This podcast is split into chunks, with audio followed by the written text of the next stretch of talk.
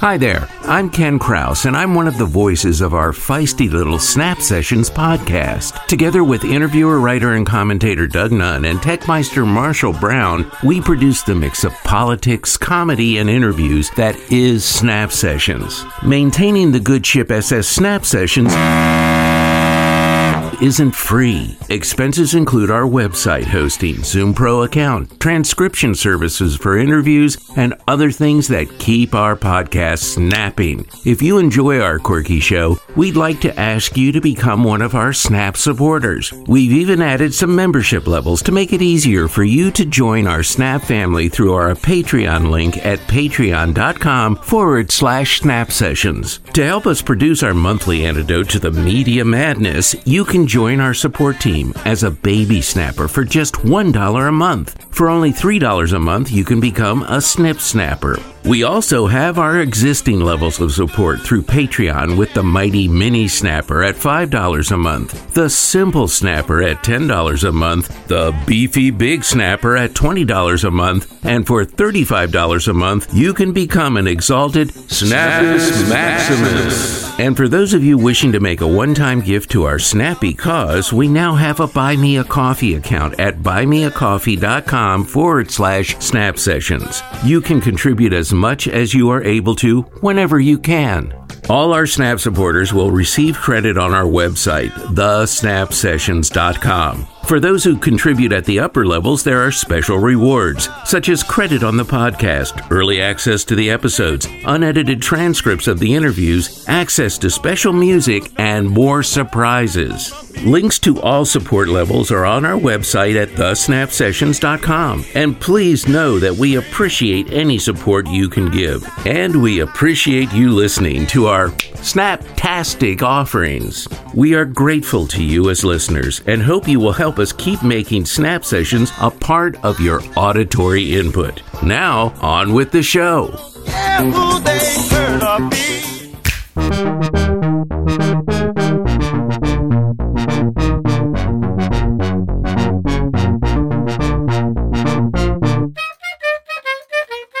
Welcome to Snap Sessions, a podcast that looks at international artists and their creative pursuits, as well as interesting articles and broadcasts across the political spectrum. My name is Doug Nunn. I'm joined by voiceover colossus Ken Kraus, by our behind the scenes techmeister Marshall Brown, and by our artist activist of the show, musician and inventor Gene Parsons. Support for Snap Sessions is brought to you by listeners who contribute generously at our link, patreon.com forward slash snap sessions, or through the link in the Snap Sessions website, thesnapsessions.com, and also the link in our show notes.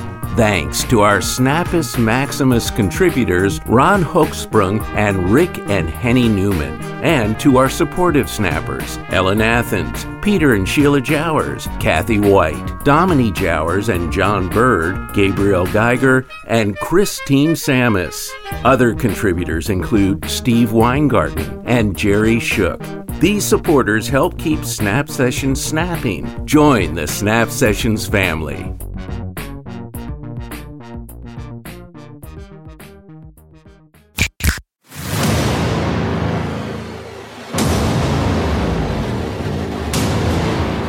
In a world where a genetically modified cop thought he was too big for the law, only one reporter was willing to bring him down to size. A story of pastry and politics, of sweet treats and cheesy consequences. Snap Sessions presents the story of Copzilla!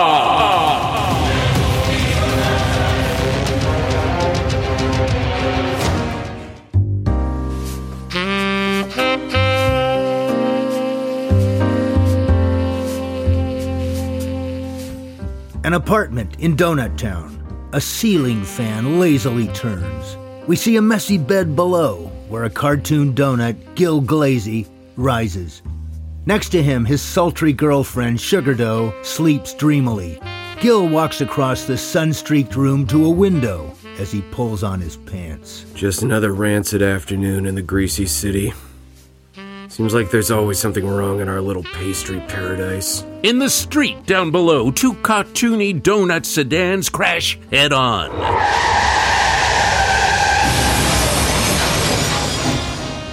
The sugary occupants climb out and immediately begin shouting at each other. A cop car pulls up, sirens blaring.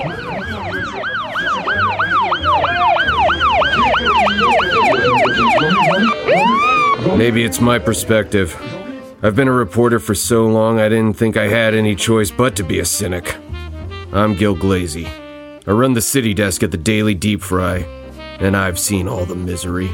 We see Gil working at the Daily Deep Fry, his hat brim pushed up as he types away at his desk. On the other side of the newsroom, donuts argue, cajole, and shove each other. The editor comes roaring out of his office. I can't print this baloney! You guys write like a bunch of biscuits! Back at his apartment window, Gil pulls on his shirt and wipes the sweat from his brow. Across the room, gorgeous Sugar Dough lounges asleep on the bed. Thank God for my main squeeze, Sugar Dough. She was built like a French twist. I would have liked another roll with her on the wax paper, but I had investigating to do. Gil finishes tying his tie and heads out the door as Sugar rolls over. Getting his car, he takes to the street, and the glare of Gil's headlights cut through the early dusk light. I climbed into my Winchell sedan and drove through the Lower East Side. The poverty was incredible. Tough to maintain your integrity down there. As he drives along, we catch scenes of Donut Town's urban life. He passes a crowd of maple bars and old fashioned donuts on a street corner. What's up, bro? Got a problem or something? What's up? Who you looking at like that, bro? Bro, who you looking He at? like- pulls up to a stoplight, and two luscious and heavily made up cake donut floozies step up to his window. Come on, honey. Give me a chance and I'll suck the custard right out of you. Thanks. But I'd like that about as much as I'd like being thrown back in the fryer. He pulls away and drives by a group of degenerate donuts in an alley. Crime, substance abuse. There's guys in the buttermilk neighborhoods who live and die for drugs. Guys shooting up yeast and snorting baking powder. Anything to get a rise out of life.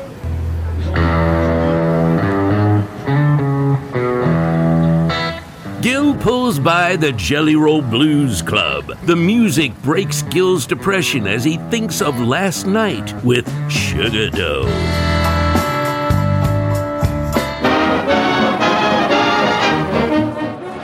Last night, Gil and Sugar Dough jitterbugged in the middle of a crowd of dancing donuts. Behind them in the throng stood a dapperly dressed but shady looking Eclair. Last night at the Jelly Roll with Sugar, I could have sworn I saw that Eclair, the head of Bear Claw Security. What was he doing there? I'm heading over to the factory to find out.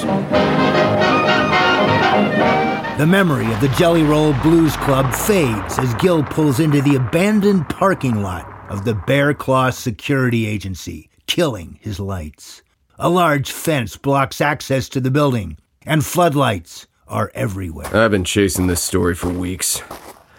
Seems like Bear Claw's been working on some secret population control experiments.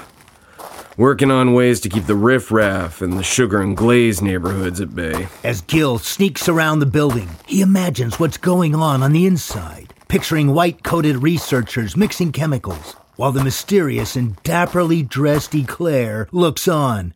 His thoughts are broken when he notices a security guard walk by. Gil pulls back into the shadows. Dangerous work when you're an investigative reporter. I've covered cases of donuts found dunked in the river. It's not a pretty sight. Gil pictures a riverside crime scene where police pull soggy donuts from the river. Gil shakes his head at the thought and then sneaks up to a rear entrance and begins trying to jimmy the lock. You see, I didn't want Donut Town to go up in smoke, like that disaster in Terry Clare last month.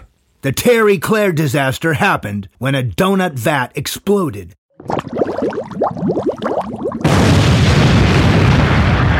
Sending dozens of berate French twists flying through the air. Back at the entrance, Gil cracks the lock and then edges his way through the door. Bingo! There was something mighty fishy here. Connections with the mayor and his rich friends up in Eclair Heights and the Cheese Danish Hills. Gil pictures rich donuts in a beautiful sports car as a debutante in white tennis shorts throws her racket in the back and hops in. He sees Mayor Cruller looking on proudly with his jutting jaw until finally his daydream disappears and Gil is walking among enormous vats of bubbling hot oil. Suddenly, Gil stumbles upon a greasy vat and notes a sign. Top secret biological weapons research. What the baker's dozen? Gil leans forward for a closer look when suddenly a hand grabs him from behind. Gil quickly turns to belt his pursuer but pulls back when he sees who she is. Sugar, what the heck are you doing here? I thought you were still sleeping. Not if I know you're chasing a big story. You never know what a who might end up in the society column. Their reunion is quickly interrupted by the gurgling of a vat marked Top Secret.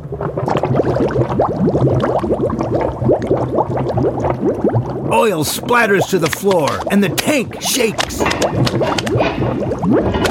Gil and Sugar lurch back and forth, and then Sugar falls to the ground, and Gil falls back between the vats.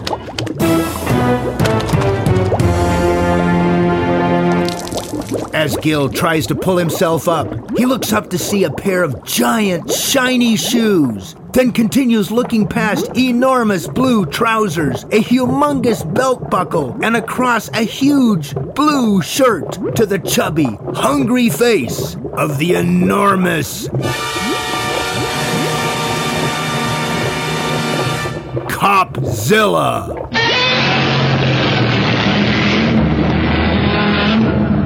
Gil stumbles backwards. He is suddenly grabbed from the side by the security guard, who is oblivious to the monster. Sugar slips and slides on the oily floor as Gil struggles with the excessively earnest security guard. From above, Copzilla notices the struggle, leans over, and grabs the guard. The man is lifted higher and higher toward Copzilla's face until the monster stuffs the security guard in his mouth.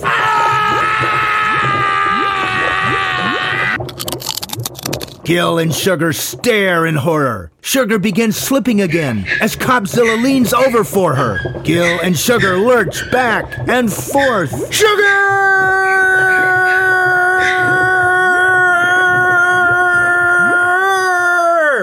Sugar screams as Copzilla lifts her up, examines her, and then stuffs her into his shirt pocket. He looks around for Gil, who scurries behind another vat. Before Copzilla can give chase, he is distracted by an enormous styrofoam cup of coffee. Copzilla stands to his full height, smashing through the roof, with the building falling away.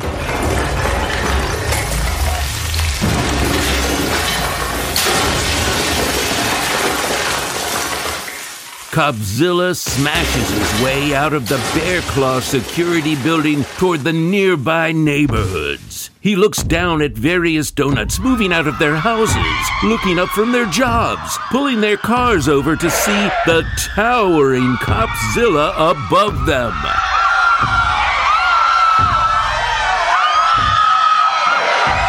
Suddenly, the gawking crowd's amazement is broken when a huge, chubby hand reaches down and scoops up dozens of them. Copzilla dumps them in his giant cup of coffee and lifts them towards his mammoth mouth.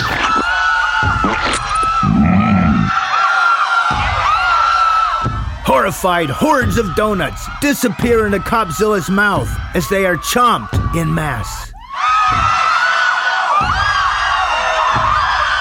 Donut military vehicles pull up. A well decorated officer with spreckles on his epaulettes is looking through binoculars as his Jeep screeches to a stop. Let's see what this big copper is made of. Eat spreckles, Porky! A loud volley of high caliber spreckles and sugar bullets bounces off the face and body of Copzilla. He drops the glazed twists he was chomping and leans toward the Jeeps, opening his mouth wider to absorb the bombardment. Suddenly, he lurches forward and grabs the officer, licks his sprinkled epaulets, and shoves the soldier into his mouth.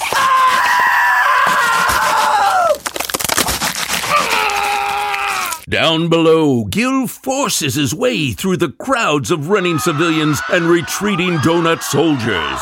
He looks up just in time to see Sugar Dough screaming until Copzilla's laugh drowns her out.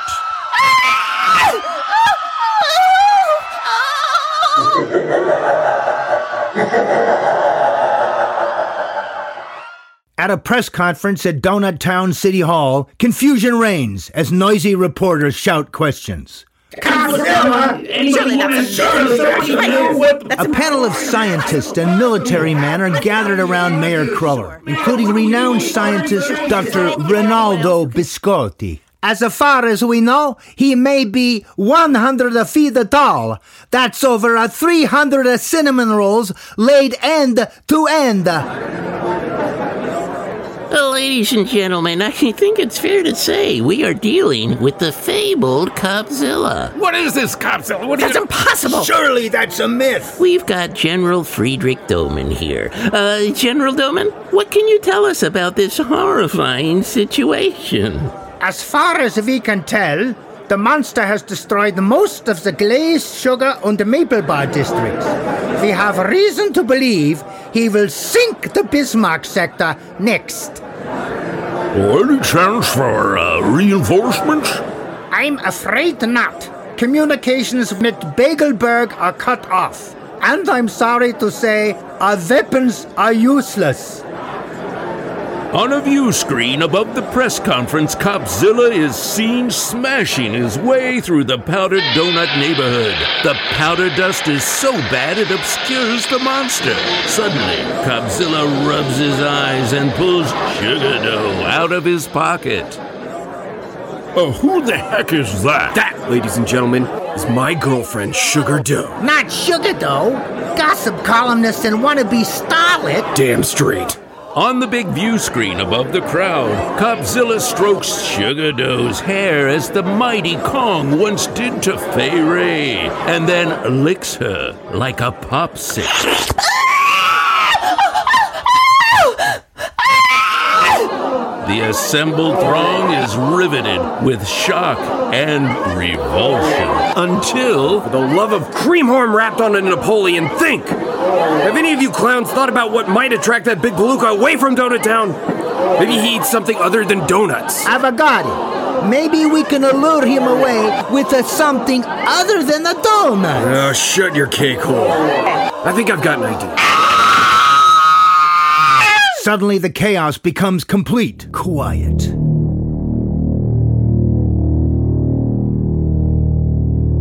The landscape is nothing but smoke, desolation, and piles of rubble. Exhausted and despondent donuts pick through the pieces.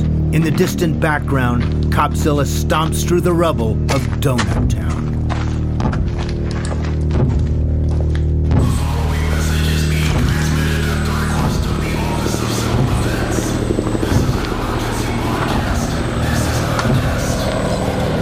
Copzilla roams freely, smashing down the occasional helicopter, or grabbing them and stuffing them in his mouth. Too bad it takes time to build a secret weapon. Plenty of time for Copzilla to digest innocent donuts and torture sugar dough. Copzilla dunks Sugar Dough's flailing legs into a styrofoam cup and then licks them.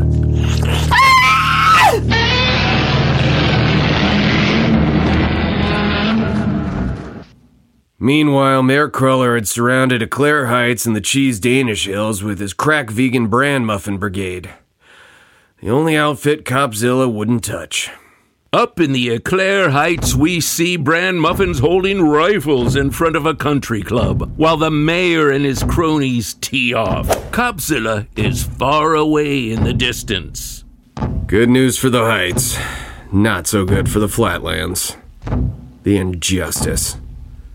Someday I'll make the mayor's cookie crumble. The next day, the sun rose on a desolated donut town, with Copzilla rampaging in the suburbs. He sits on a half crushed building in the jelly roll section, nursing his seemingly bottomless cup of coffee. Around him, donuts continue to flee, some running amid outcrops of rubble. Meanwhile, various jeeps, tanks, and other armored vehicles spew an endlessly ineffective stream of exploding spreckles and sugar bullets.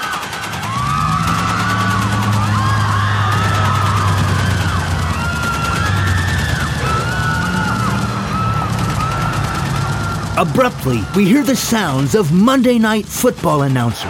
We've got two evenly matched teams playing their finest football. Conference title is at stake here, folks. Suddenly, Copzilla stands to his full height, swats away an ineffectual pastry airplane.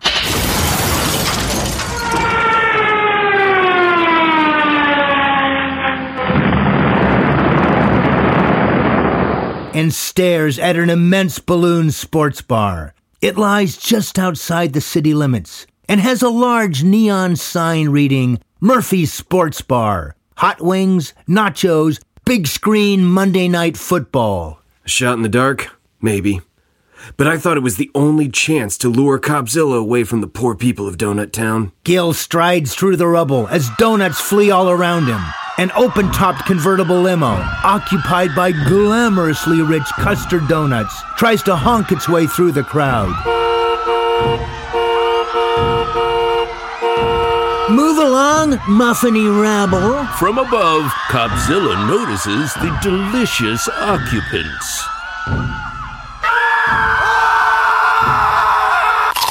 On a bluff above the city, military brass watched the scene with binoculars. Damn, we've got to distract him. Order a pretzel flyby. Yes, sir! Order pretzel flyby, sir! A donut airplane towing an enormous pretzel veers towards Copzilla's head. You chomped my wife, you enormous bastard! This one's for Shirley!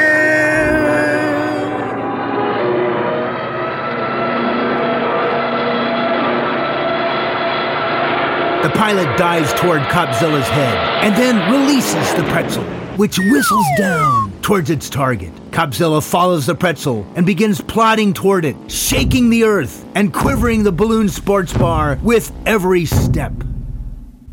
Gil follows behind in his Winchell sedan, wind in his face.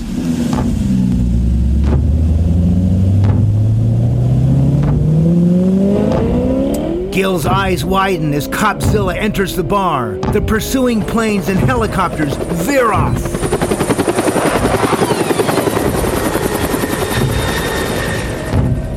Copzilla enters the giant balloon sports bar, where massive bowls of pretzels and corn chips sit awaiting him. Beers of many nations line the wall along with team pennants. A gurgling pot of nacho cheese sits on the counter. Copzilla plunges his huge paw into the bowl of chips.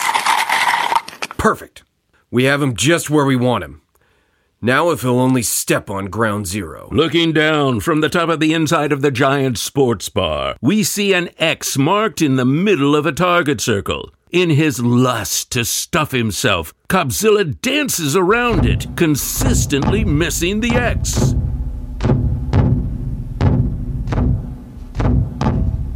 Above, we notice an enormous cauldron of hot nacho cheese. It bubbles, boils, and spews extremely hot, orangey liquid. The collected military brass tensely await the outcome. We close in on the glint of General Doman's binoculars. Steady? Steady? Hold it! Damn, he's still not quite there. Down below, Gil is perched nervously in his Winchell sedan. He looks up at Sugar Dough, dazed in Copzilla's shirt pocket. If I don't do it, nobody will. Gil zooms into the sports bar, heading straight for Copzilla's huge shiny shoes. Mayor Cruller and General Doman suddenly notice. What's that idiot doing? The mayor and general staff's faces contort as we look back and forth between them and Gil in the speeding sedan. Suddenly, as Copzilla stuffs yet another glob of corn chips into his mouth, Gil's little Winchell sedan crashes straight into Copzilla's giant, shiny black shoe.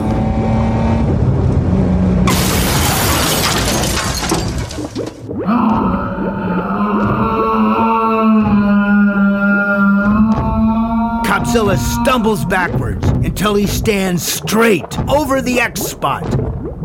Release nacho cheese! Yes, sir! Release nacho cheese, sir! The hand of a donut soldier presses a red button, and from above, the bubbling cauldron of nacho cheese tips. Gears crank noisily and it starts to tilt. The immense pot of bubbling orange goop pours down on Copzilla. As Copzilla's hefty head looks upward with an expectant smile, it is met by tons of hot nacho goop landing with a direct hit.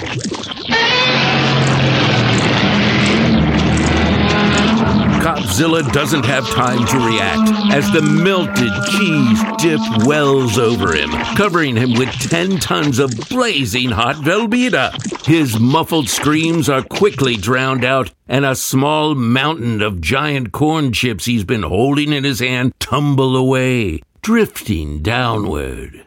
Suddenly, we notice Sugar Dough jumping from Copzilla's lapel pocket and flying downwards toward what seems a certain death.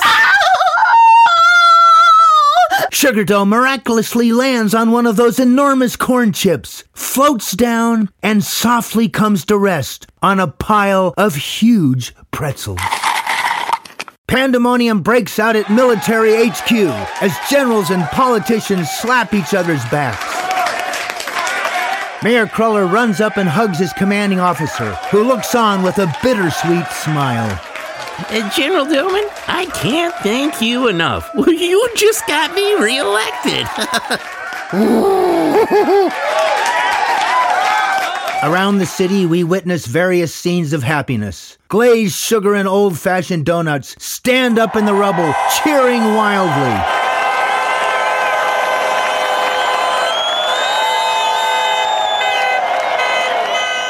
In fashionable Eclair Heights, debutantes and country club hotshots clink cocktail glasses in celebration. Superb job by the Defense Forces. I'll miss the big fellow. He did some marvelous urban renewal work. Back at the giant sports bar, Copzilla's last attempts at struggle are futile as nacho cheese solidifies him in place.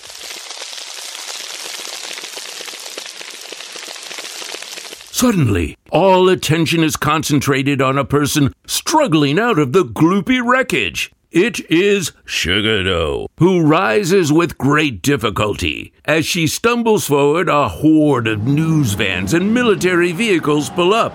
Reporters push microphones in her face, while an overly ambitious wannabe agent helps her to her feet. Ladies and gentlemen of the press, Miss Sugar Dough will have no comment. Sugar pushes him out of the way as flashbulbs explode. Oh, yes, I do. I want to write my memoirs. I want to star in the film based on my memoirs. I want my own talk show. I want my own media empire based on my talk show. I want. Sugar Dough continues babbling on, while in the background we see Orange, cheese covered Gil, slowly and with extraordinary effort, make his way out of the plastic oh, nacho oh, goop What? Look at unnoticed. Jesus, Crisco, Lord Almighty. There'll never be justice in the greasy city. Months later, at the Donut Town Multiplex Cinema, we witnessed the gala opening of Sugar's new movie, Copzilla. The marquee above dazzles the community with its giant letters, most especially starring Sugar Dough. We notice a crowd of fashionable donut glitterati at the opening. Well, Sugar got her wish. She's the biggest confection in Donut Town. Now the other gossip colonists are asking her questions. We see Gil walk by a playground where donut children play, below an enormous orange statue of Copzilla. We see the big statue is the center of a huge amusement park.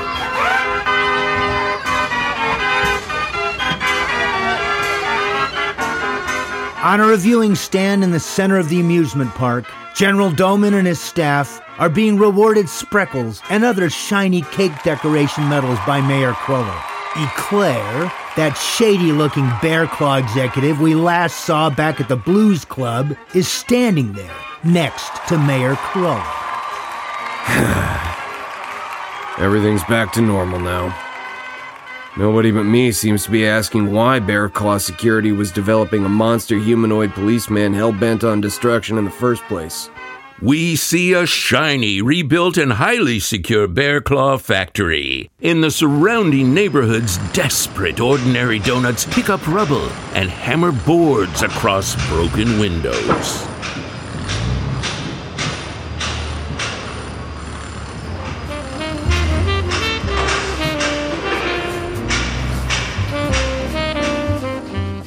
Wrote an expose for the Daily Deep Fry where I proved the monster was financed by a mysterious group with an address in Eclair Heights.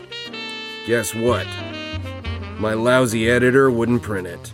Gil looks through the editor's door back at the Daily Deep Fry and notices the editor surrounded by shady types, including Eclair. The door closes and we follow Gil walking away with his hat brim pushed up. Honestly, I don't think Donut Society will ever change. Everybody's out for themselves, just like Sugar Dough. This town's got a collective hardening of the arteries. What else do you expect from a bunch of donuts? We follow Gil around the corner into the new neighborhood where the architecture is different. We see little bagels playing in the streets while bagel shopkeepers tend to their storefronts.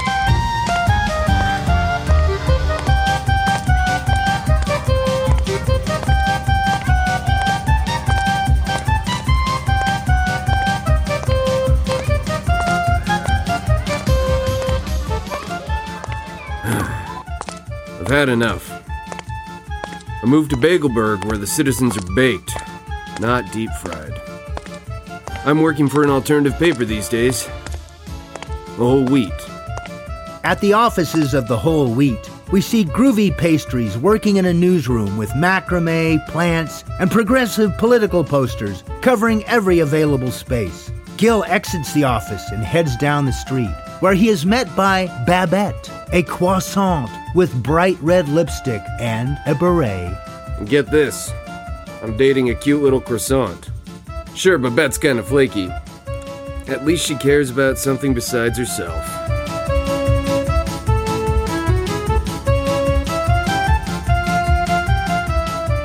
Gil and Babette stroll happily up the street, with Babette's flakes falling off as they head into the distance. I found it's important to believe in something. So, I guess you can't call me a real cynic. Because there's some things in life that still get a rise out of me. Even in the big Crisco.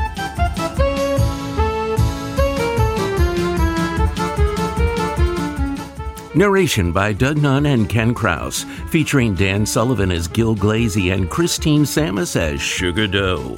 Additional voices by Doug, Christine, and Ken. Copzilla was written by Doug Nunn, sound production and design by Ken Kraus.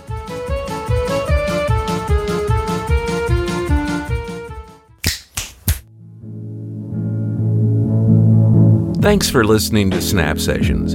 If you like what you heard, please subscribe to us on Patreon. We depend on the support of listeners like you.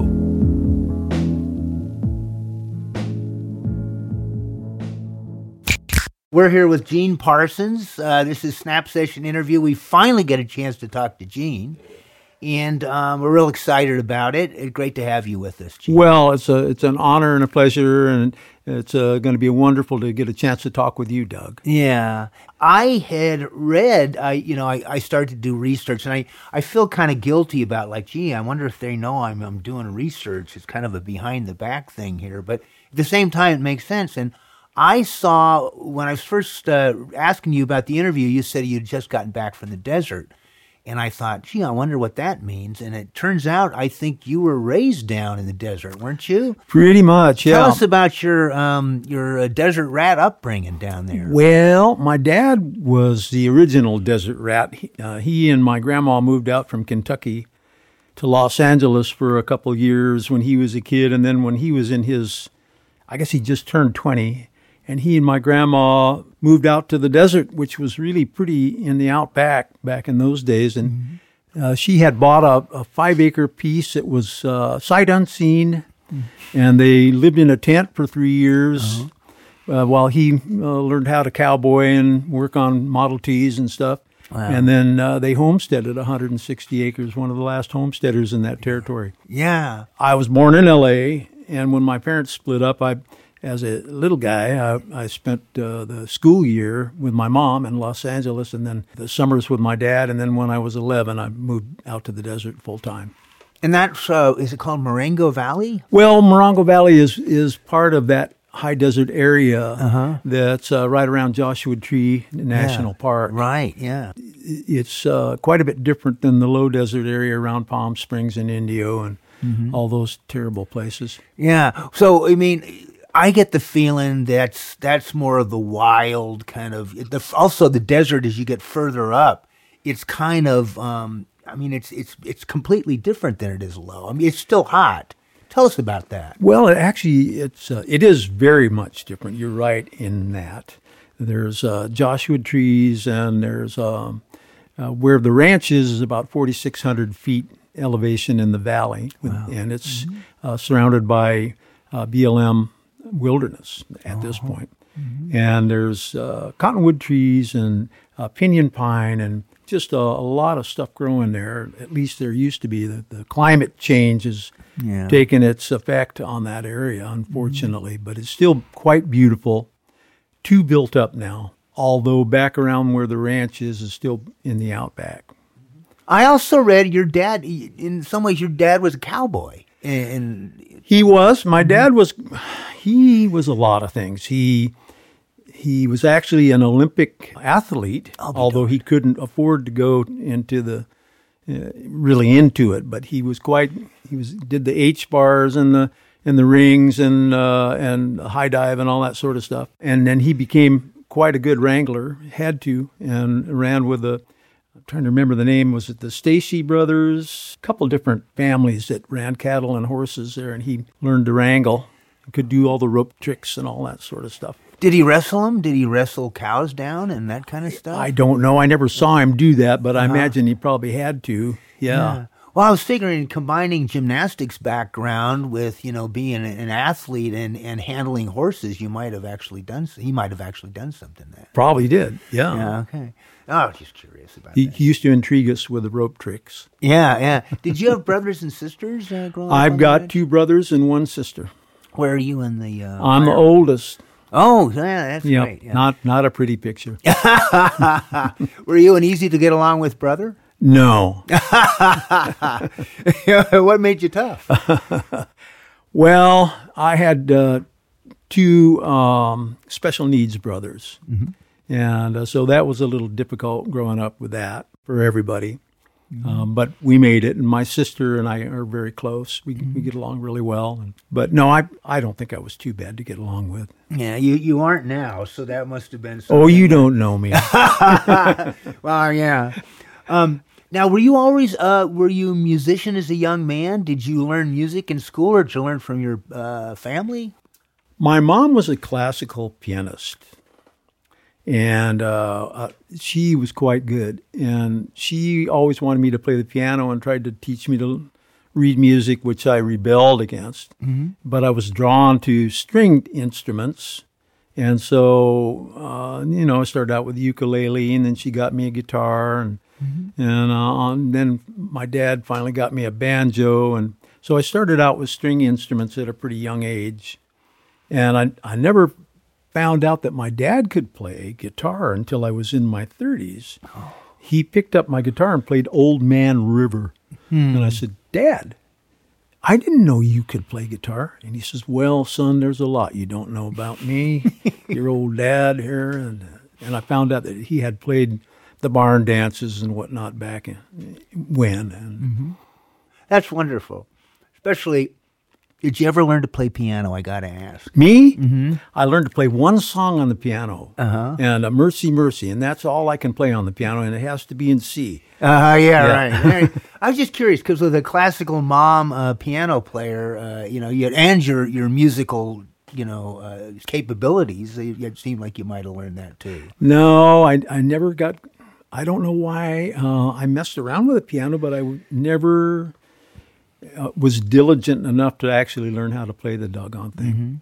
Uh, what was the first band you were in? I read of one called the Castaways, I think, or something like that. But yeah, The first band that I was involved with was was the Castaways, and that's a kind of an odd story. I um, I was working at the Dalton Tank Factory in the desert, welding up steel tanks, manufacturing steel tanks.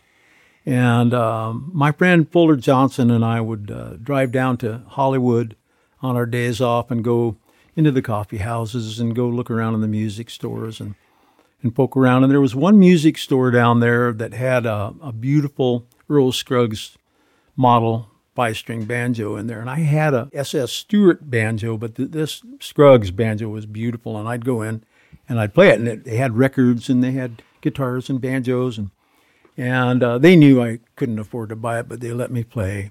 And one day I was in playing that banjo, and uh, there were three guys came in, Gib Guilbeau and his band, the Castaways, and they heard me play and he said, "Hey, you, you play pretty good." He said, uh, "Are you in the union?" And I said, "No." I said, "Well," I said, "You want to do a recording session?" And I, I said, "I've never done one before." I said, "Well, you know, Taft-Hartley Act, you know, you can get by with one, uh, and you get paid." And so off we went and did a recording session with Lee Hazlewood of all people. Oh wow, the Lee Hazlewood who later did uh, Nancy Sinatra songs. Yep, same one and the same. And after that, I figured that was a one-shot deal, and I went back to my tank factory, welding up tanks out in the desert. And two weeks later, I came home, and my dad and I were batching, and Dad says, "Hey, this guy Gib Guilbeau called. Uh, he wants you to go on the road." And I, I said, "On the road, goodness!" So I call up Gib, and Gib says, uh, "Gene." He said, uh, "Would you like to go on the road with us and, and play?" He said, "How much money you're making at the Dalton Tank Factory?" And I, I told him. He said, "Well, you'd make twice as much, and we have an apartment rented for you in Burbank." I said, "Really?" So I quit my job at Dalton, arrived with my banjo, and said, "Oh, I forgot to tell you." Said, "You won't be playing so much banjo. You'll be our bass player." And I said, "I don't know how to play bass." And he says, Oh, anyone can play the banjo, can play the bass, and we have a bass for you. So that was the beginning of my so called professional career. And I was with that band for about a year and a half, all over Nevada mostly. And, uh, oh, Navy bases. And, you know, we played at a lot of casinos in, in Elko, Nevada, and Searchlight, Nevada, and Hawthorne, Nevada, and You played every hot place in Nevada, and you moved from place to place. And there are a lot of military bases out there too. well, and in California as yeah, well. Mm-hmm. California. I recall being down there. Tracy and I played an Air Force base down there, just off the road from L.A. to Vegas. There's uh, some big Air Force base. Maybe you played it too. Oh, I hadn't played that one, but I know where it is. Yeah. I'm trying to remember the town. Uh, was it uh, Lancaster? uh, someplace out there. Well, I'll come back to it later. I know, but anyway, I remember we played a non-commissioned officers club. We were making a. I was being irreverent and uh, you know, sort of doing military jokes, stuff like that. and I had afterwards this massive discussion with all these sergeants, and they were terrific. They were smart. They were well read. They, you know, they they went after me. We had a good laugh, though. I I really enjoyed that, and that was out in the middle of the desert. I wonder if you could still have that kind of a conversation today in today's climate. I wonder too. Gene. Boy, So I, um, you also it seems like so you've been playing with Gib Guilbeau and you uh, you're playing bass with Gib and you had been uh, seen as the potential banjo player and then you you got involved with uh, Clarence White looks like what happened was there's a little bit of stuff in between. Uh, Gib Guilbeau was from Opelousas, Louisiana. He was a Cajun fiddle player, a good one. And after about a year and a half, the group uh, Castaways broke up, and Gib went back to Opelousas. He wanted to be a tugboat captain. That was his aspiration. And I went back to the desert and went to work in an automotive machine shop and was playing bass in Palm Springs and 29 Palms on the weekends. For about a year, year and a half, I bought a house, got married, had a child, and I get a phone call from Gib Guilbeau. Hey, Gene, what are you doing? I said, Well, I'm working in a machine shop here. And he says, How much money are you making? and I, he said, Well, how would you like to make twice as much? I'm, I'm not in Opelousas anymore. I'm over here just about 150 miles from you over in Palmdale, and we're playing at a, a club called the Jack of Diamonds. We're playing seven nights a week in a double, double set of sets on uh, Sunday. And uh, twice as much. And we've got a house over here that we could rent for you. And I said, "Well, I just bought a house, you know, and and you know, I got a kid. I mean, really?" He says, "Twice as much." So I gave my notice, sold my house in two weeks, drove to Palmdale, arrived with my bass, and I walk up to the Jack of Diamonds, and Gib meets me at the door and says, "Oh, I forgot to tell you, you're our drummer." and I said, "You," yeah, I said, "You little bastard." You know, and he said, Well, we bought you a set of drums. I hope you like the color blue. They're inside there. And I said, Gib, I don't know how to play drums. he says, They're all drunk in there anyway. They won't know the difference. This is it's a kind of a you know, earn as you learn situation for you. And so I played in that club for three years, seven nights a week with a double set of shows on Sunday. And uh, I sort of learned how to play the drums. I guess so. Three nine. You know, I I read that. Um, uh, I read a book about um, see, Malcolm Gladwell. He talks about you know it takes ten thousand hours to learn something really well. And he talks about the Beatles playing in Hamburg, how the Beatles played you know seven nights a week and over over and over and over again, months after months after months. And he say he claims that's the way that's the way you reach a level of competence. And it strikes me that you were forced to be a drummer. I was forced to be a drummer. That's it, Doug. Yeah. but then you asked the question about Clarence White. Right. So we were doing a recording session, and, and I was a fan of Clarence's when he was in the Kentucky Colonels. I'd never met him. And we were doing a session with Clarence White. And he was just learning to play the electric guitar. He even still used a capo on the electric guitar. And we did this session. I was going, holy mackerel, this guy can play guitar. Wow. And he was getting out of bluegrass because there was no money. He had a kid. He was trying to make enough money to live. Tired of, you know, sleeping in the back of the, the van. And said, well, Would you like to play with us at the Jack of Diamonds? And uh, he said, Sure. Clarence came and played with us, and we, we moved to another club called the Nashville West in El Monte, and we played there for about a year, seven nights a week still. And it was really quite a wonderful music scene back in those days. And Clarence was learning the electric guitar really fast. And so that's how I met Clarence. And so from this Nashville West and Clarence um, situation, you end up working with Clarence on a regular basis. Yeah. And then there's a certain point when Clarence is approached by the Byrds to uh, to join up. Fill us in on that. Well, one. he had actually recorded with the Byrds a bunch uh, on some of their previous records. And uh, when uh, Sweetheart of the Rodeo came out, and they had the steel guitar stuff on there, uh, and I had just put the string bender on Clarence's guitar. We had done that. That's another story. But we're going to talk about the string bender momentarily because that's revolutionary. so he he could um, he could do the steel guitar licks, and uh, so they they wanted him to go with the group. and he came to the to the band and said, "Do you think I should do it?" or not? and we all said, "Are you kidding? Go!" But I don't want to leave you guys, you know. And he said, "Leave us, go." So he did, and uh, uh, not too long after that, they needed a drummer, and so Clarence was um, instrumental in getting me in on that. So I did an audition, and they hired me. And that was uh, 68 or something like that? 67. 67. So then you joined the Byrds with, with Clarence White, and the Byrds had been through a number of different changes by then, I guess, because they had started out sort of a electrified folk band or something, maybe 64 ish or something like that. yeah, yeah. Um, there were still the original members, except for Crosby was gone. Right. And shortly after I joined, uh, Chris Hillman uh, went with Gram Parsons and formed the Flying Burrito Brothers. And we got a, another guy, John York, to play bass. And John lasted for about a year or so. And then we got Skip Battin, which ended up being a long term mm-hmm. relationship. They didn't force you to be bass player too, be drums. You, you'd be the one man rhythm section. after a while. Fortunately, no, they did mm-hmm. not do that. Mm-hmm. Yeah. Now you're you're being a drummer for the Byrds, and they also uh, around that era. Uh, this is just after Sweetheart of the Rodeo, I think. They also hit stride when the Easy Rider uh, album comes out, mm-hmm.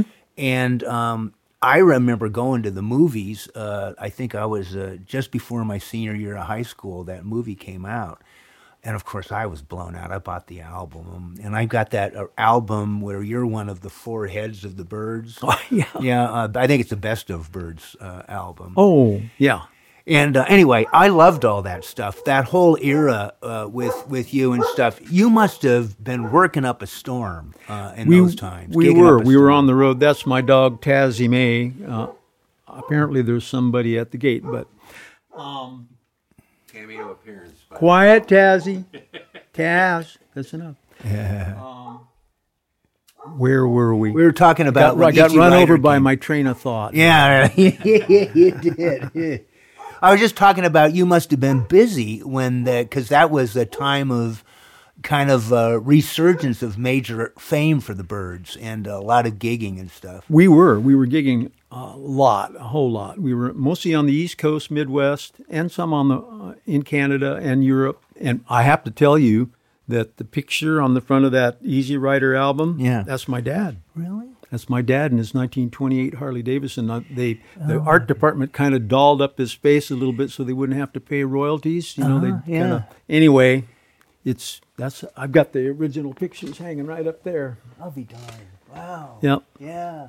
Oh, that's great. Yeah, I I was a huge fan, and I, uh, you know, like I said, uh, that era, I I became a big Byrds fan, and I had been. Well, Doug, that doesn't make you a bad person. you sort of had a country music background, but you were also, you know, kind of, you know, a variety of um, contemporary rock and roll kind of stuff too. I was never really into rock and roll. I was more into folk and bluegrass. I mean, I was raised on the Weavers and and uh, Pete Seeger and and uh, Cisco Houston and Huddie Ledbetter and that kind of stuff. That's the kind of stuff my mom, you know, introduced me to, and that was. And then when I heard Earl Scruggs, I went, "Oh yeah, that's what I want to do. Mm-hmm. Play that banjo like that." So you were playing drums for the Byrds, and you uh, your deep heart sort of thing was to be uh, was to be doing uh, bluegrass and folk music too. Honestly, yeah. Mm-hmm. Yeah. I enjoyed playing the drums, and I enjoy rock and roll, and I enjoy jazz. Uh, I'm listening to it. I can't play jazz really, but but no, that that's where my heart is is uh, bluegrass, folk, and and country, old country. And at this point, I'm just curious. Uh, uh, you know, here you are playing drums for you know big shot touring band, uh, international recognition. Did you be were you hankering to be playing banjo and all of that more often than doing drums? Oh, I definitely wanted to be playing the banjo, and I had started playing the pedal steel too, and that was really how should I say that's a, a rabbit hole that if you go down, you never come out. You know. Uh, but uh, I, I was enjoying playing the drums, especially with Clarence, because Clarence was so rhythmic with his playing, and so we worked off of each other, and and Skip too. But So it was fun playing. I, I had Yeah. fun playing the drums. Yeah, yeah. And what led you away? F- uh, sooner or later, you you left the Byrds and you became a Burrito Brother, right? I did. The manager of the Byrds, Eddie Tickner, and who was also my manager, gave me a call one time up here and said, Gene, you know, he said, the, the Burrito Brothers, since Gram died and everything, they no longer exist. But if I had a band called the Burrito Brothers right now, I could book it and I could get you a CBS contract. Can you put together uh, a reformation of the Burritos? So I called Sneaky Pete, who was a friend, You got to tell me who Sneaky Pete is. When I was reading bio, biographical stuff, I said I got to know more about Sneaky Pete. Well, Sneaky Pete was a phenomenal pedal steel guitar player. Phenomenal and unique. He played a tuning that nobody plays. He played an old eight string Fender 400 pedal steel that he, he must have got when he was a kid. And he also worked with Art Clokey and did the Gumby cartoons. He oh, was an animator and did all those ads on TV with all the claymation stuff. Yeah. He was just a, a, a real character. Where was I? Oh, so I called Sneaky and I said, Sneaky, would you like to, you know, reform the group? He says, Yeah, sure. So okay. And then Chris Ethridge was living in Comptche, hmm. and I, I was friends with him and had recorded with him. And I said, Chris, how about you? You were an original member. You, yeah, sure. He wanted to do it. I called Gib. Gib and I were actually considered to be part of the Burritos when they were forming back when. And Gib said, Yeah, you bet. And then Joel Scott Hill from Canned Heat lived up here then, and we were friends. And he knew all the songs and was a great lead singer and a good guitar player. And uh, so we, we formed, reformed the, the Flying Burrito Brothers, got a CBS recording contract, and went on the road. How long were the the revisited uh, Flying Burritos uh, group? Well, that group lasted about three years when uh, uh, Chris dropped out of the group and we got Skip Battin to play bass. And then that continued on for another couple, two, three years. So uh, I would say six years. Now, you, I had uh, asked you before we started the interview. I mentioned that I moved up to Mendocino in the summer of '77, and you said you had been here since '69. And I thought, holy mackerel, I didn't know you'd been here that long. What brought you to Mendocino? Skip Battin. Skip Battin moved out of um, Laurel Canyon and moved to Comptche. Not Comptche, I'm sorry, he moved to Navarro and bought a place right on the river there. And uh, I was going through a divorce, and he said, Gene, you ought to come up and look at this place up here. I was looking to get out of LA. I hated living in LA and being a country boy. And I, so I drove up, looked at his place, went to Comptche, looked at a place there, came to the coast, talked with a guy who showed me uh, the place next door here, bought it, drove to my dad's, who was living in um, Butte County over here at that point. Oh, yeah. Went there, drove back down to Los Angeles, got on a plane, went to Europe for 10 weeks, toured, came back, loaded a few things that I had in a trailer, came up here, and I could not find my house. I had to go find a, the, the realtor to show me where I lived, and uh, been here ever since. Yeah. So the, at this piece of land, Well, this one right next door that belongs to my ex-wife, Camille, who we're still friends. yeah. And uh, then I bought this place here, uh, the acre that we're sitting on right here, which we've added to, but I bought it. It was bare. Well, it wasn't bare. It was full of. You couldn't walk through it. There was trees everywhere, the uh, the pygmy trees and whatnot, and scrub and all. But I bought. They wanted thirty five hundred dollars for this piece of property, and I paid thirty two hundred dollars for it. You, you were hard driving a hard Oh, bargain. you know it. Yep. You see, this is the thing about Gene. You don't mess with these desert folk. You know, I mean, Well, my dad was a horse trader. so- so it runs in the family. That's good. Um, you know, I know you've uh, you've you've mentioned all all kinds of uh, musicians that you've worked with, and that's been ongoing. I, I, you know, just looking in the bio, you've played with Vassar Clements, Arlo Guthrie, and uh, you've also done a lot of music on your own with various people. Uh, you, the Gene Parsons Trio, Parsons Green, and lots of local people. Um, uh, any other stories you're, you're dying to tell us about some of the folks you've worked with? Gosh. I actually recorded with Malvina Reynolds. Oh yes, And and I- she did a little boxes made of ticky tack. Yep. Yep. I never got to meet her, but I overdubbed Alex Hassilev of uh, the Limeliters. Oh, yeah. was producing her, mm-hmm. and uh, I I put banjo and guitar and drums and bass and I don't know on all. She had just done all the basic tracks with her guitar. Yeah. and I went and overdubbed, and that was fun. I I missed not getting to see her though and meet her. Phil Ochs. Phil Ochs was. Oh real- yeah, really had fun with him. Yeah, look outside your window. Yeah. Yeah. I liked the. But I also was a big fan in in that era. Of course, I would have been watching Hootenanny on television or Oh, yeah. something like that. I was a big fan of the Limeliters and the Kingston Trio Mm-hmm. and a lot of those bands growing up. You know, a lot of those groups growing up. Uh, a huge fan of the Lime. I love Glenn Yarbrough's voice. Definitely. Yeah, He came and he played here at one time at uh, Crown, not at, at Cotton. I'll be darned. Many Yeah, years ago. Yeah, yeah, he had a beautiful voice. Yep. Ken, do you remember Glenn Yarbrough? Yes, Yeah.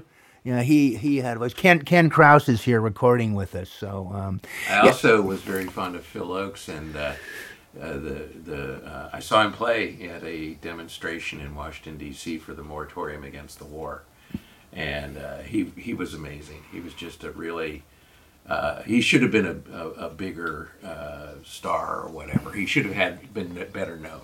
Let's put it that way. Phil Phil Ochs definitely underrated and a, a great songwriter Yes. Yeah. and a good performer. Yes. A tortured soul. Yes. Yeah. yeah, Unfortunate, tragic end to Yeah. his life because he had been injured uh, in a, I think it was in Africa or something. He got his vocal cords were Oh. hit him in the throat, and he never was able to get the range he had before. It was really, you know, it really preyed on him. But You need a microphone, Ken.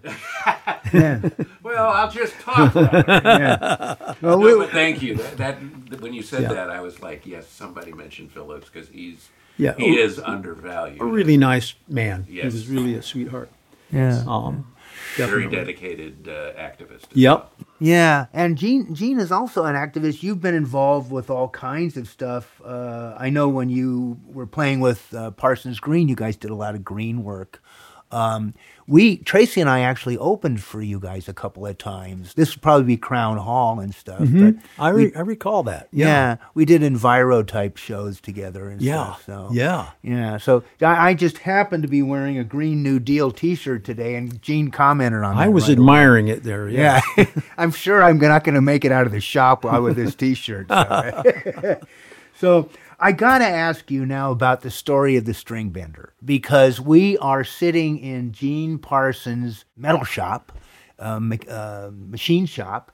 And Gene is the uh, inventor of the string bender, which is a famous uh, device that he developed for Clarence White. And can you tell this story? Because it is a fascinating story about Clarence asking you about, can you do this for me? Well, Clarence was one of the innovators of a little lick on the Telecaster guitar where he would chime the B string or the E string, the high E string, and then he would pull it over the nut, behind the nut where, where the tuning pegs are, and bring it up a full tone like a pedal steel guitar. And uh, we were doing a session with the Gosdin brothers, and he asked me, he says, You know what, Gene, I wish I had a third hand. And I said, What do you mean? He says, I want to do that lick, that the nut, I want to do it at the second and third position up the neck. I said, Well, I'll be your third hand. Let's try it. And so I know what you're doing there. Chime it and I'll pull the string. And so he, you know, held the the uh, the position on the neck and I and he chimed with his right hand and I him. We heard the sound. We didn't use it on the recording. We went, "Ooh, that's a really cool sound. That's really cool." So he says, "Well, Gene, you're a mechanic. You're a machinist. What, make me something that'll that'll do that." And I said, "It's easy. We'll get Sneaky Pete to give us some steel guitar parts, and we'll get some cables and put some foot pedals down on the floor." And he went, "No, no, no, no. Wait, wait." He says, "I don't want to play the pedal steel guitar. I want it all to go in the guitar. I want to be able to put the guitar in the case. I don't want to take my hands out of their stance. Think of something." Well, there was a guy in San Diego that you you'll see people uh, do a volume swell with their little finger on the on the uh, volume knob on their guitar, where they make it swell like a pedal steel guitar. And he was doing that with his shoulder strap on a. Uh, he had a lever attached to the attenuator, for to the volume attenuator. So he and it was spring loaded, and he'd push the neck down, and I went, ah, there, we use the shoulder strap, and so I got Sneaky Pete to give me a bunch of parts off a steel guitar that he had there, and uh, I drew up all the the plans and showed Clarence, and I, he said, "Oh, I'm going to have to get another guitar to, while you're working on it," which he did. And then he offered up his old telly to the string bender god, and I took it. And the first thing I had to do was cut a inch and a quarter, inch and an eighth square out of the body. Uh, not that's the old style. These are all the new style, but that the one, the original one, was where I was incorporating these very big steel guitar mechanisms into this poor little Telecaster. So I cut this piece of inch and an eighth square out and uh, went to have coffee with him. We had coffee every morning, and I went over and I slung this little sunburst uh, finished square of wood over to him, and he went, "Oh boy!" He said, "We're past the point of no return, aren't we?" I said, "Yep, we are." He said, "I hope you know what you're doing." I said, "Yeah, I hope I know what I'm doing too." But it worked with a little tweaking. It worked really well, and he figured out a way to use it. He invented the way to play it which Marty Stuart and a lot of people use now. Marty's got the, the original guitar that I built back in the in '67, and uh, he plays it like it should be played. Yeah. Yeah. I have to say that one line, and you know, on such moments, uh, we go back in time and, and look at changes in history. On such moments as Clarence White going, You're a mechanic, figure it out. I just love that because there's a moment there when Gene Parsons goes, okay, I'll give it a go. and that particular moment, it changes musical history in a way, you know? Well, I think it, you know, it's, it's interesting. It's just happenstance. It's uh, luck. It's uh, situations that arise, and you just happen to be at the right place at the right time. Mm-hmm. Yeah. And you also got to figure it out though. Now, yeah, I, I got to point out to you in terms of like you know inventions because you got an inventive mind. My grandpa, uh, mother's father, worked in the Mare Island Naval Shipyard Ooh. for years. Yeah. And um, he was a South Dakota farm boy, spoke German as a first language, and then you know managed to get into the shipyard. He was an electrician. And while he was working there, they were always dropping screws and dropping screws in submarine parts and stuff like that. He's one of the inventors of one of those things that's a little grabber thing where you push the top and it, it the, the little devices come out. I've grab. got one in my toolbox. Yeah, yeah. Pappy Heeb, my great grand, my grandpa George Heeb, was one of the inventors of that. He oh, got a it. twenty-five dollar check from the government and a certificate he ended up inventing three other devices for the United States Navy and always got 25 bucks and a gift certificate. How lucky. Yeah, he got it you know, got written up, but that was about it. And you know, you're in the wrong place at the right time in his in his particular thing Yeah. he's working for the Navy. But that particular invention's pretty cool. Oh, it's way cool, and Yeah. it has gotten me out of a lot of bad situations. What do you call it, that particular thing? Oh gosh, uh, the grabber. The grabber, I was thinking myself, I was thinking the nut grabber, although that brings up some major quirky, quirky responses there. My dad used to walk. ki- ki- Kids would come in the shop, and he'd have a big crescent wrench, and he says, "Shall we tighten your nuts?" Now, yeah. Now the string bender, as you mentioned, we have a whole bunch of guitar buddies up here. Presumably, do you work now on um, getting an order from somebody, and then do they send you a guitar body, and then you or do you build it? They, I do both. Uh, mostly, these guitars that you see here are mostly uh, customers' guitars that were sent to me to put string benders. They send, bless their hearts, they send me their guitar with a check in the case, and they wait for six to eight weeks while I, you know, do the the operation on their guitar.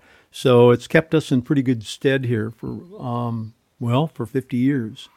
Yeah, fifty years you've been doing it. I now. know, I know. Isn't hate that amazing? Yeah. Yeah. Well, it is amazing because, uh, I mean, it's something that not everybody knows about, but you've been doing it for 50 years. I have to say, for our Snap Sessions listeners, he has a bunch of guitars, looks like about a dozen here, where he uh, bores out a section, and I guess that's a, well, it's very specifically done.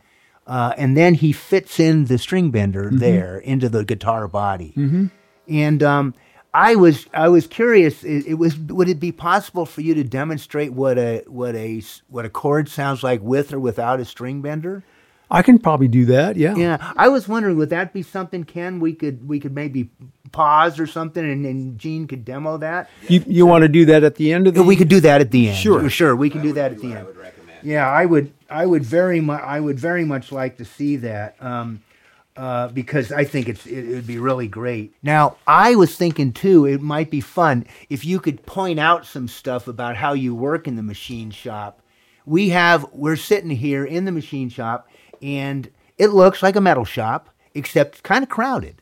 I mean, you know, um, It, it's really crowded, and I, I even got rid of right here where we're sitting. I had a milling machine that I gave to um, a local luthier, Morgan Daniel, because I wasn't using it so much, and he needed it, and I needed the room.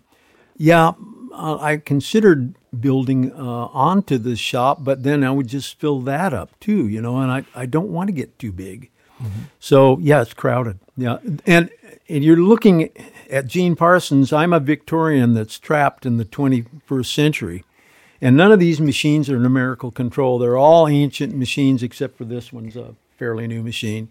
yeah. Uh, but like that 1928 South Bend metal lathe there, and a 1905 American lathe, and these two uh, Atlas lathes are probably from the late 30s, early 40s. You know, I just uh, I, I just like to do it all by hand. You know, I found that uh, in some of the research I was doing, you talked about, um, and I love the fact that you knew this.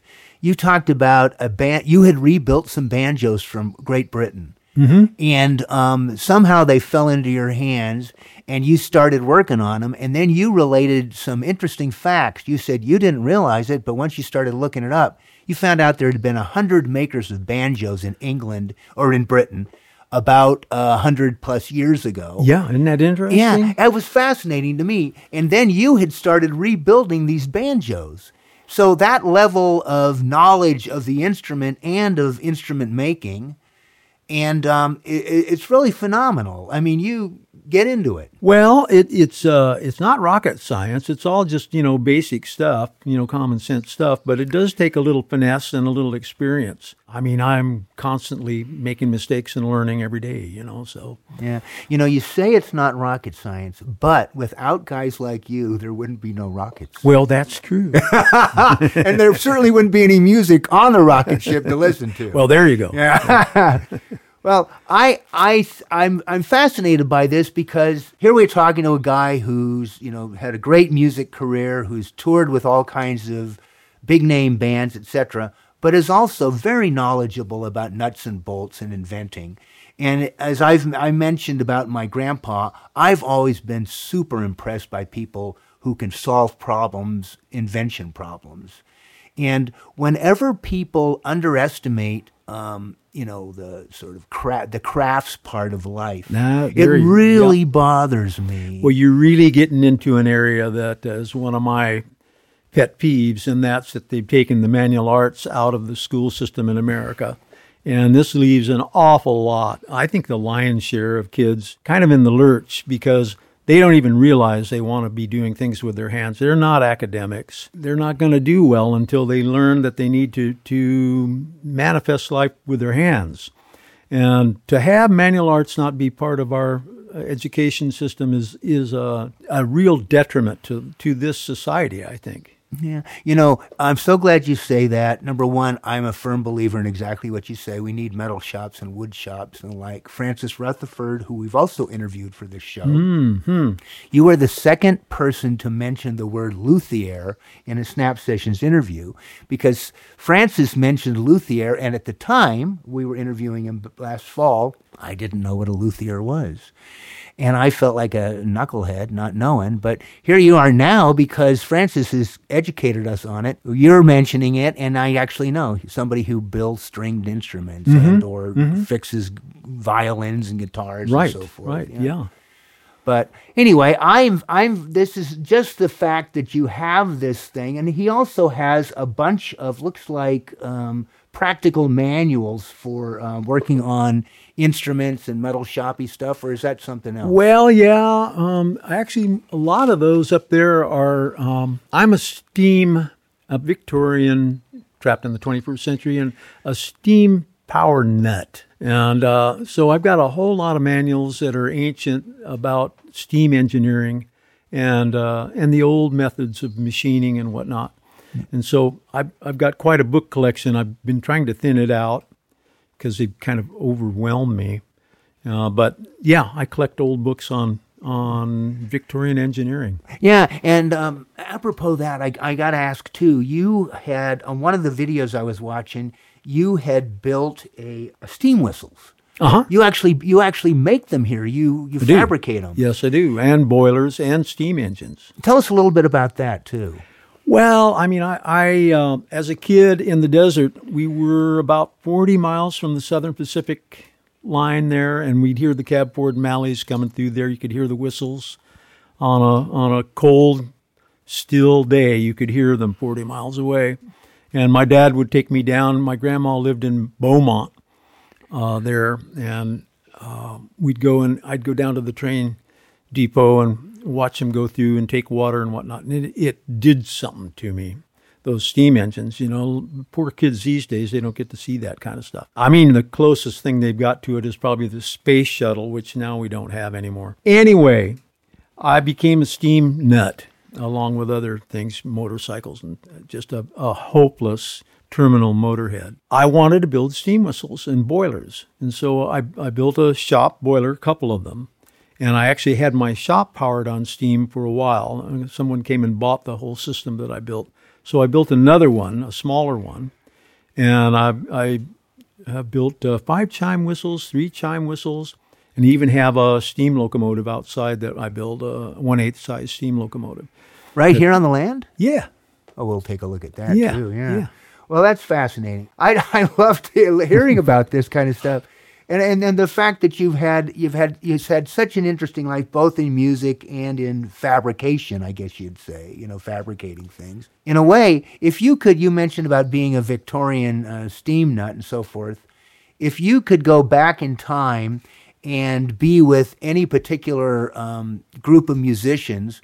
Uh, you know what might you what might you be gravitating oh my. toward? Yeah, Oh my. I might want to go and play with Jimmy Rogers, the singing brakeman. Yep. Somebody like that. That would be a great combination of your love for trains and your love of, of country music. Yeah. There you go. Did you happen to see the Ken Burns uh, documentary about country music? Wasn't that fantastic? I loved it. I His just loved it. documentaries are, he's got a great team around him. They do the best documentaries. They really do. They're fantastic. Yeah, The one on jazz, too. Whoa. I What learned so one. much. Yeah. I learned so much.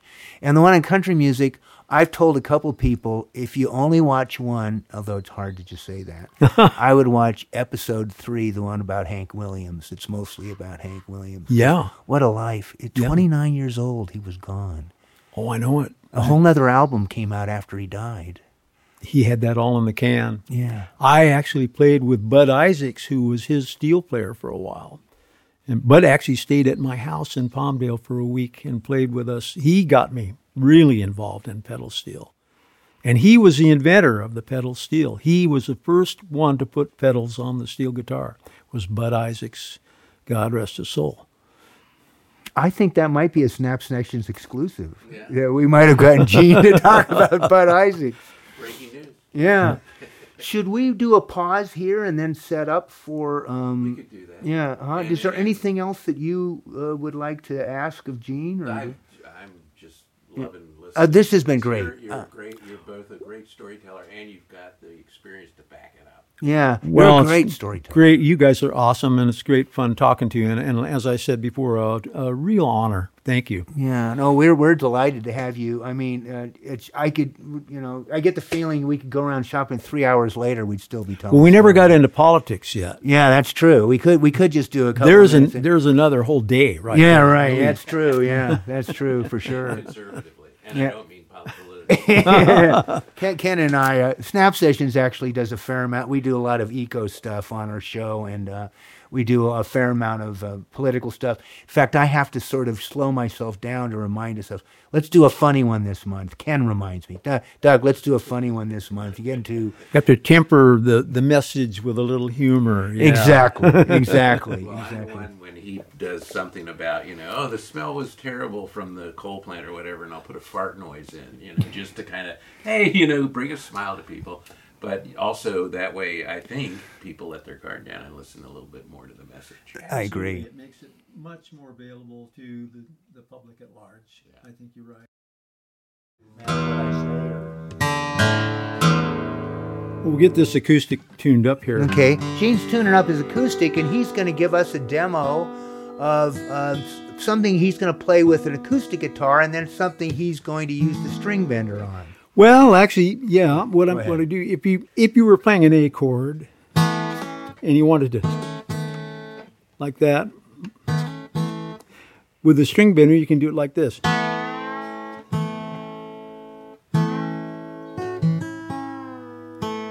You probably heard that sound on the radio or on your record player. Um, but so what I'm doing is I'm I'm pushing down on the neck, which lets the shoulder strap pull a lever up, which is spring loaded. So when I push down on the neck, it pulls that B string up a full tunable note.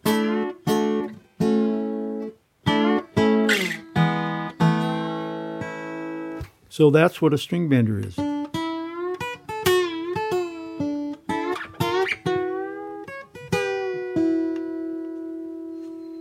There you go. Wow, great. That's great.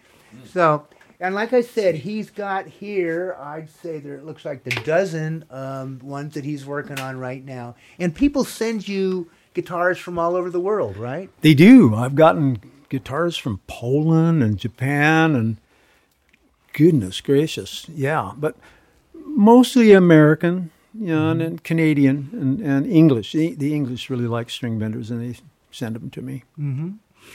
That's great. Well, thanks for that. And I got I got one other thing I have to tease you about. Um, I Are you going to tease me? Yeah, I can't help it. I I was uh, I went to see Doctor Strange number two uh, uh, about a week and a half ago. I have to see that. I've Yeah. heard it's really good. Well, I it's pretty good, yeah. And um, I saw Benedict Cumberbatch has eyes that are similar to yours. And I have to tell people who haven't seen Gene's eyes, Gene has these beautiful pale blue eyes that are pretty remarkable. That one particular Best of the Byrds album has uh, with your four, you know, four or five of you are like in profile. And then you get to Gene's eyes, and Gene's eyes, it's a black and white picture, but Gene's eyes stand out as this really kind of pretty blue. And um, I was watching, I had just been watching a bunch of videos about you. And then I went to see Poor Cumberbatch. fella. Poor fella. So there's strange, Doctor Strange, and I'm saying to myself, Doctor Strange has Gene Parsons' eyes. I'm not kidding. So I'm watching. Yeah, exactly. well, they wrote that song about me. You know, Jeepers, creepers, where'd you get those peepers? Yeah, for just for future reference, I think we ought to keep that in the interview for sure. Yeah. So, uh, Gene Parsons meet Benedict Cumberbatch. So Well, I, I'm a big fan of his. Boy, what an actor! Holy he's great. He's really fun. I really enjoyed the One of my Doctor Strange. favorite TV shows is still the Sherlock one. Oh, yeah, Those are great, yeah. Definitely. How does he remember all that stuff and rattle it? Did, I heard an interview with him where uh, uh, Power of the Dog. Yeah. He actually stayed in the same clothes and didn't take a shower for like 11 days so that he could actually be that guy. Yeah. And he never got out of character the whole time. Well, he he. It, I guess the character is like a chain smoker, is constantly smoking, and he's not a smoker. But for the part, he did, and he got nicotine poisoning three times during the course of filming. That's freaking That's a dedication, man. little- I'll tell you. A little bridge too far. He's the real deal. He's a real Yes, actor. is. Yeah. Yes, he is. Yeah. Totally, totally. And he's got Gene Parsons' eyes. Just throwing that in there. So. Oh, Doug, can't can't take him anywhere. Can you? Yeah, it is. Yeah. So. Well, great. I think we've. Thank you, you Yeah. guys. Thanks. Man, you have been great. I got to tell you, man, I'm giving you one of those. Just anyway, Gene, I, I was terrific. I mean, we're we've been so lucky. We've had a lot of really interesting people on, And but having you and having your story, your that you get the the extra kick from Gene Parsons is the storytelling. you know, it's perfect for our show, and uh, it's it's really great that way. I'm so glad you were here for this, Ken, because mostly it's me. I have a little handheld uh, Zoom thing. What's it called? It's a Zoom, such as a. Just a Zoom portable recorder. It's pretty good, but Wow. it's it wouldn't be as good as Ken. Ken Ken sets up nice. I wanted and he this does- to be. You got the good mics out. Yeah, he he does. And He I gets, got the good stands, which Gene loves. Hey, hey, there Yeah. you go. that's great. All right, that's it. Yeah. Thanks to our artist activists of the show, musician and inventor Gene Parsons. Our production team includes Techmeister Marshall Brown, Jack of all trades Ken Kraus, writer interviewer Doug Nunn, and our logo designer Daniel Stieglitz. Don't be an airhead. Get out there and do something creative. Dabble in something that inspires you. Read something challenging. Expand your perspective. Our aim is to give you an international outlook on the arts and a critical look at world politics. Salute the power of creativity and foster international solidarity. Make Mother Earth great again. Support for Snap Sessions is brought to you by listeners who contribute generously at our link, patreon.com forward slash snap sessions, or through the link in the Snap Sessions website, thesnapsessions.com, and also the link in our show notes.